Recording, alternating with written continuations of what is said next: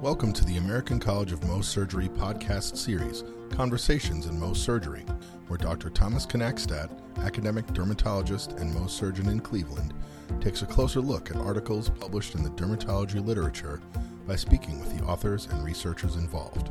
The podcast is an extension of the college's online bibliography a searchable, high yield article reference library aligned with the Micrographic Surgery and Dermatologic Oncology Fellowship curriculum, accessible to ACMS members at www.mohscollege.org/bibliography. Listeners can suggest articles for inclusion in the bibliography or guests for this podcast by sending an email to info at mohscollege.org. That's info at mohscollege.org. Thank you for listening. Hello, this is Dr. Thomas Knackstadt for Conversations in Mohs Surgery. Today I'm going to be chatting with Dr. Jeremy Bordeaux. Jeremy is the Director of Dermatologic Surgery at University Hospitals Cleveland Medical Center and a Professor of Dermatology at Case Western Reserve University School of Medicine. Thank you so much for joining me today, Jeremy. Oh, great to be here. Now, together with some of your colleagues, you published the study titled Retrospective Evaluation of the safety of large skin flap, large skin graft, and large interpolation flap surgery in the outpatient setting, and that was published in Dermatologic Surgery. Now, tell us about that article and just give our uh, listeners who may not have read the whole article as of yet a summary of what, what you did in that study. I'll give you a little bit of background that many of our listeners are going to be quite familiar with, and that is we have known for quite some time that what we as Mohs surgeons do is quite safe and effective. There have been multiple studies, including prospective studies, large studies looking at the infection rates, bleeding rates, necrosis rates of typical Mohs surgical cases followed by repair. What happened was I was having a conversation with one of our senior colleagues one time who was quite curious about the size and complexity of repairs with which I was presenting at one of our national meetings. And this person asked me if performing those particular repairs were safe in the outpatient setting. And he personally didn't think that that was the case. I was a little taken aback because this person was someone who was at the forefront of Mohs surgery many decades ago and was one of the people that had to fight to actually get into operating rooms back in the day and paved the way for us to do what we did. So I was a little surprised that we were being questioned in what we were doing now. But after I got past my defensiveness, I said, hey, you know, maybe this is a question that needs to be answered. So what I did is I went back and looked, I think it was about a seven and a half year period at the time, at just the large repairs that I had done during that time. What I did to figure out which repairs to include as I use the codes for large flaps, which are flaps greater than 30 square centimeters, large grafts, which are grafts greater than 20 square centimeters, and interpolation flaps, whether that's you know, forehead flap, retroauricular, the other interpolation flap. And I look back to see what the complication rates were for just those specific cases. Now, during that time period, I found 331 cases that I had performed. And to give you some perspective, this made up a little less than 4% of the cases I was doing. So we're talking about the most complex, small percentage of reconstructions that, that we do. And when I looked, what I found was that the postoperative infection rate was 5%. The rate of bleeding was 0.3%. Hematoma, 2.4%. Necrosis, 3% and dehiscence 0.9%.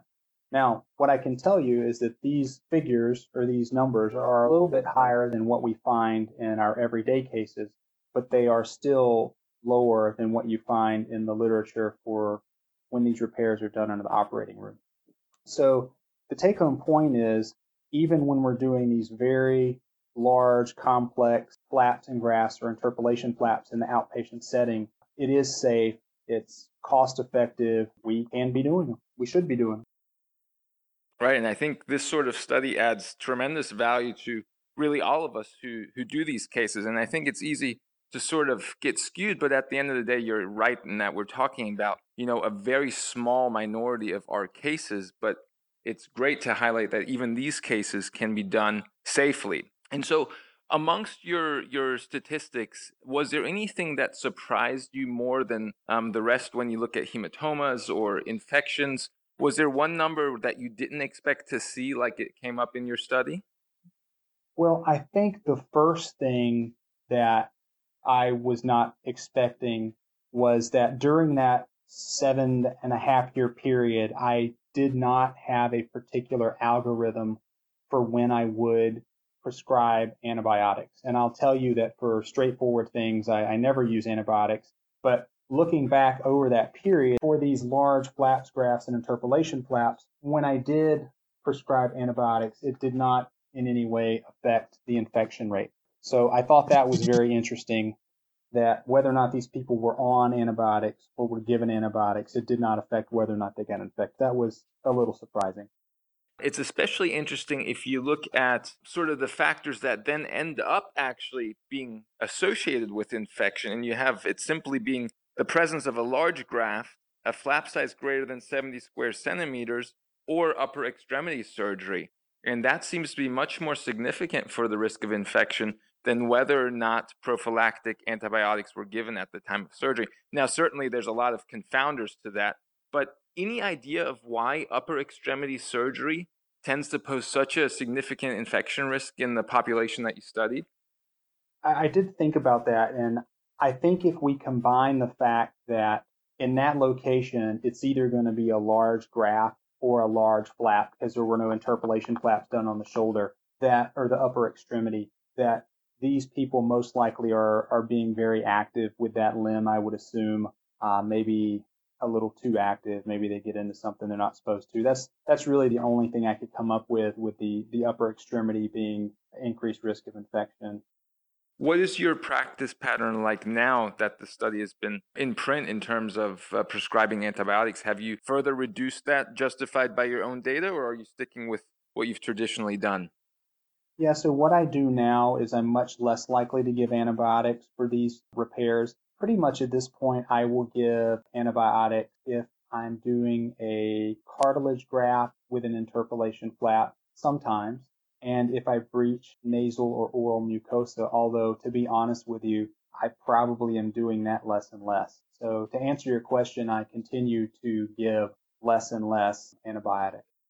Um, and, and I think that's great. And certainly you highlight in your paper the, the risk of antibiotic resistant bacteria that continues to increase. So I think this is great data to have on our end. Now, it's interesting that you conducted this study, albeit retrospectively, over a fairly long time period from 2006 to 2013 you've evolved a lot in your practice as a surgeon during that time. And did you consider at all or look at all how your experience level played into the complications, or was there a decrease in complications over time? If you're addressing some of our listeners who, like me, are just less than five years out from fellowship, have you noticed a, a change or a trend in how your complications play out over time? That is a really good question. And we did not look at that, although now I'm quite curious. We didn't look at that with this specific data set. I can tell you anecdotally that the amount of postoperative bleeding that I deal with now is much less than what I did when I started out. And that includes doing more advanced reconstructions more frequently at this point in my career than when I did when I started. I think a lot of that has to come with experience of figuring out what oozing can you actually leave versus when do you have to open the flap back up and cauterize it. I think a lot of it also has to do with how skillful your nurses and your medical assistants are at bandaging your patients. I think that was a really huge learning curve for me starting out. I feel like as my staff have gotten much better at applying the pressure bandages that the bleeding has subsided. Uh, I will freely tell you that when I started out, I was coming in uh, nights and weekends much, much, much more frequently than I do now. I should knock on wood right now before I get called over the weekend and have to come in. But I do think that that's something over time with experience and skill that, that you do gain. I'll tell you, Thomas, another thing that I found to be very helpful for me specifically for forehead flaps is telling the patient and the caregiver what to expect that night and basically wrapping them up and saying, listen, go home, go get in a recliner. I don't want you to move until tomorrow morning and you're going to come in first thing in the morning and I'm going to see you. Oh, and by the way, expect that this is going to ooze. It is probably going to dribble down your cheek all night long. That's okay. We just got to make it to the morning. Oh, by the way, here's my cell phone number. You can call me anytime you want. If you have any questions or concerns, you know, we'll bring you in and we'll change the bandage. However, if you can make it to the morning, we're just going to change the bandage then. And I think setting those expectations up to the patient and their caregiver helps them a lot because they know they can call you if they need you. They also know that if you go in at three in the morning, you're basically going to change the bandage. And they also know if they can make it to seven, that's what's going to happen anyway. I think that's been very helpful for keeping people from calling and having to come in and see them. Absolutely. You know, um, in follow up to the bleeding, the one interesting thing is your study concluded right as we were seeing more of the newer anticoagulant medications implemented and on board in our patients. We're talking about the um, rivaroxabans of the world, our direct thrombin and uh, factor 10 inhibitors. Have you sort of going forward from your study noticed increased bleeding amongst your patients with those, apart from the fact that you simply can't reverse them as easily as, say, a, a warfarin therapy? I have not. We did when they first came out, we published a case report on somebody who had quite a bit of bleeding after reconstruction. But, you know, that was just an anecdotal case report when these things first came out. Uh, since then, I don't feel that the amount of bleeding from those particular agents has increased my rate of postoperative bleeding or hematoma.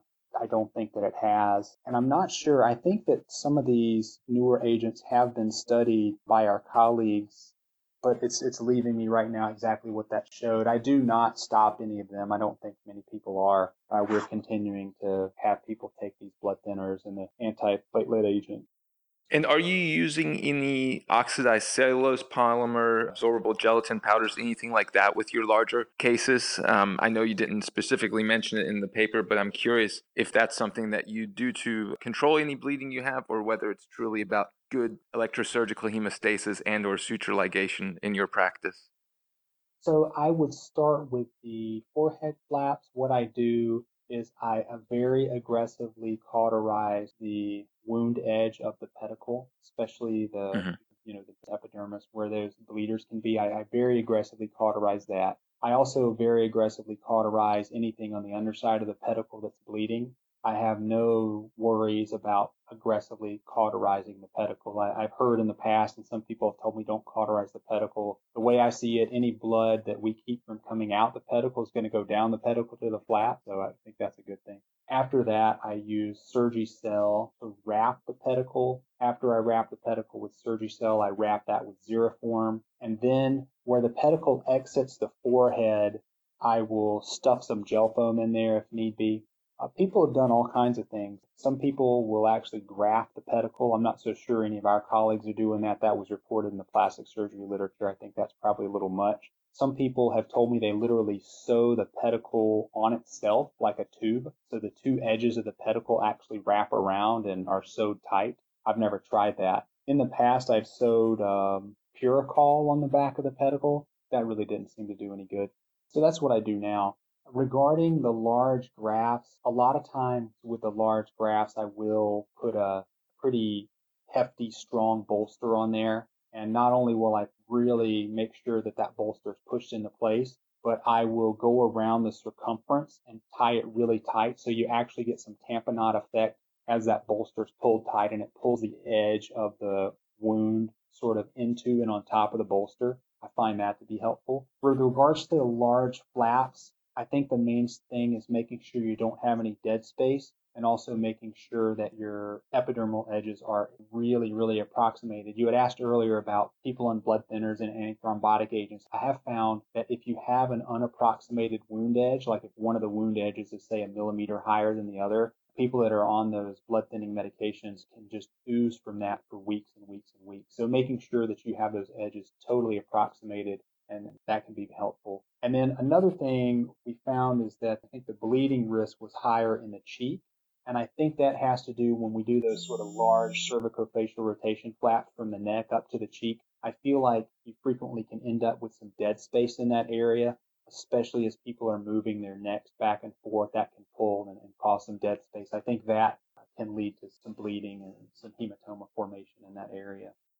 Absolutely. And that's where I've seen some of the more persistent and sizable uh, hematomas just because you have so much space for accumulation of fluid there. Now, Jeremy, uh, you like me work in an academic setting. We we talked at the beginning of this uh, conversation about that your study was prompted by a senior dermatology colleague of yours. How often are you being confronted by your non-dermatology specialist colleagues uh, regarding the sort of practices that we do these outpatient surgeries, and what do you tell those colleagues of yours now in light of this data that you have?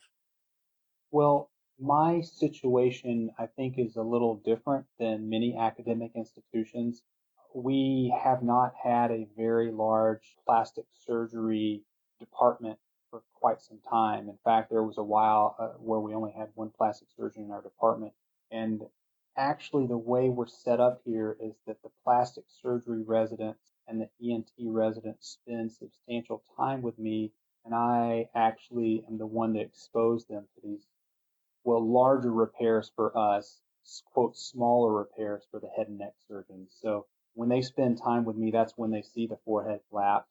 That's when they see the quote larger sliding flaps. Now it's not a free flap that they're seeing in their clinic, but that's sort of what they're being exposed to when they're working with me. And I work very hard to try to teach them and what I found is as these people that have spent time with me go out and start practicing in the community, they have a much better appreciation and understanding of what we do as Mohs surgeons regarding the complexity of reconstructions that we do. So in my particular institution, I don't really have turf battles or turf wars. If anything, uh, my colleagues understand and respect what I do and it's a nice setup. Now I know it can be very different in other institutions depending upon historically who has done what and also depending upon where departments get their revenue.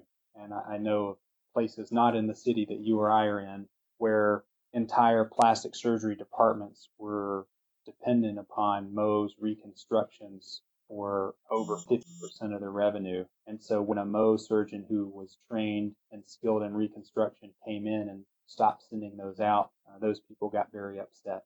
So I'm, I'm fortunate to be in my situation and try to do as much education and teaching as I can, not just of other surgical colleagues, but, but of all physicians. I think many physicians really are not aware of the reconstructive skill and capabilities that we as a group have and nor are the general public.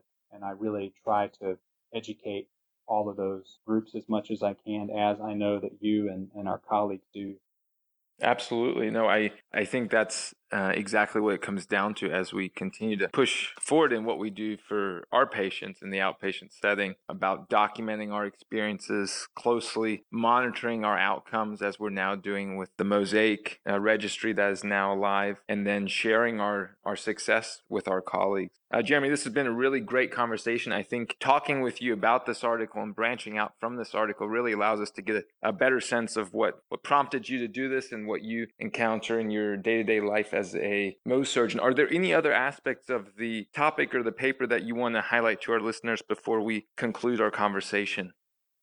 I will put a plug in. You know, the real answer to this question is a prospective trial. And it's something that we're currently doing. Actually, we have a multi center prospective trial for large flaps, large grafts, and interpolation flaps got a whole slew of different organizations that are working together, which will give us really big numbers and also will increase the generalizability. I mean, there's a lot of limitations to this study. It's retrospective. It was just one person. It's just me. So I think there's definitely room for improvement and areas for growth and more questions that we can continue to answer so that we can continue to improve upon our patient care and, and push our specialty forward.